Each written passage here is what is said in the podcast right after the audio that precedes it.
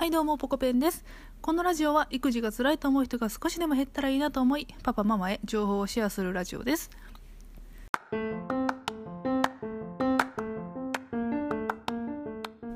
はい今回は叩いてしつけることのデメリットとは？というテーマでお話をします。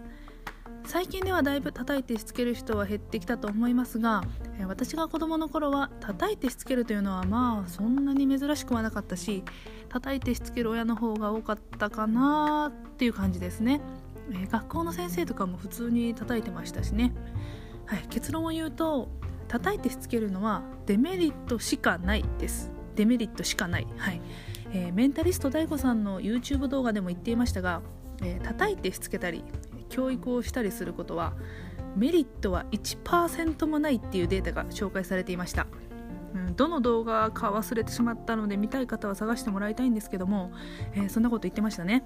はい。叩いてしつけるとね自己肯定感が下がっちゃうんですよ、えー、親の言う通りにいけない生きないと最後には叩かれるっていうことが、えー、脳にインプットされちゃうんで、えー、無気力になるし親の意見に沿った人生を歩む子供になってしまいます、え自分の体験談も交えていこうと思うんですが私自身はというとそんなに叩かれたことはないんです。はい。ないんだけども、え、親的にこれは絶対に許せないと思うことでは叩かれてきました。でそれがどの程度の悪さかというと門限を破ったとか、えー、親に反抗的な口を聞いたとかまあごく一般の家庭にあるようなことですね。でえー、お母さんには叩かれたことないです。お父さんにだけ叩かれていました。で叩かれた時に、えー、私は何は何を思っていたかというとこれ覚えてるんですけどああ父ちゃん手抜きしてるなーって思ったんですよ。これ本当です。手抜きしてるな父ちゃんって思ってたんですね。で子供自身もね私が自分が悪いことをしたっていうのは分かってるんですよ。自分が悪いこれは怒られるなっていうのは十分に分かっててで分かってるのに言葉で解決をしようとせずにもう手を出してきて叱ってくる。その親の姿勢にねあなんだ話し合うのが面倒くさいんだなっていう判断を子供心にしてました。はい。人間ってやっぱり動物とは違って頭が良くて言葉が話せるから手を出して痛さで解決をするっていうのは人間らしくないなと思うんですよ。相手が自分より弱い子供とかだとねなおさら手を出しちゃいけないと思うんですね。言葉で解決しないと。だいたい叩いてしつける人の心理っていうのは言葉で子供言葉で子供に勝てないから面倒くさいから叩いて解決しちゃえです。大体そうです。それってね子供に伝わっちゃうんですよ。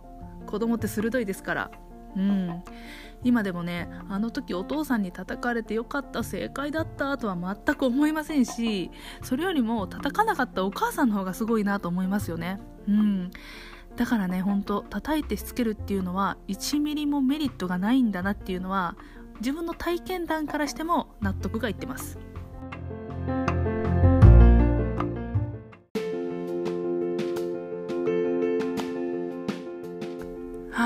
だったでしょうか？こんなこと言ってますけど完璧な親なんていませんから、うん、時にはカッとなって手が出てしまうこともあるかもしれません。はい。そういう時は後で子供にめちゃくちゃ謝るといいですね。本気で。本気でごめんなさいとね。はい。でなんで今回こんなテーマでお話ししようかと思ったかというと今日ね子供のこと叩いちゃったんですよ。申し訳ない。本当申し訳ない。1歳の子を抱っこして背中をトントントントンしてたんですけどそれでも全然泣き止まないからうわってなっちゃってトントンがだんだん強くなってどんどんバンバンってね強くなっていってしまいました。もう後でめちゃくちゃ謝りました。叩くってねやっぱり虐待ですよ。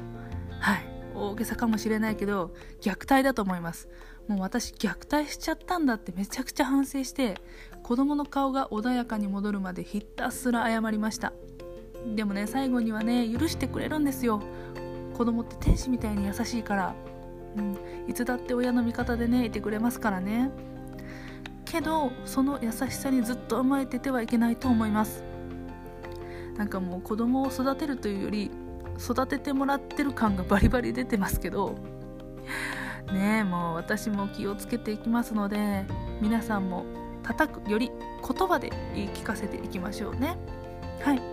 今日は懺悔も含めまして叩いてしつけるデメリットについて話してみました。はい。それではバイバイ。また配信します。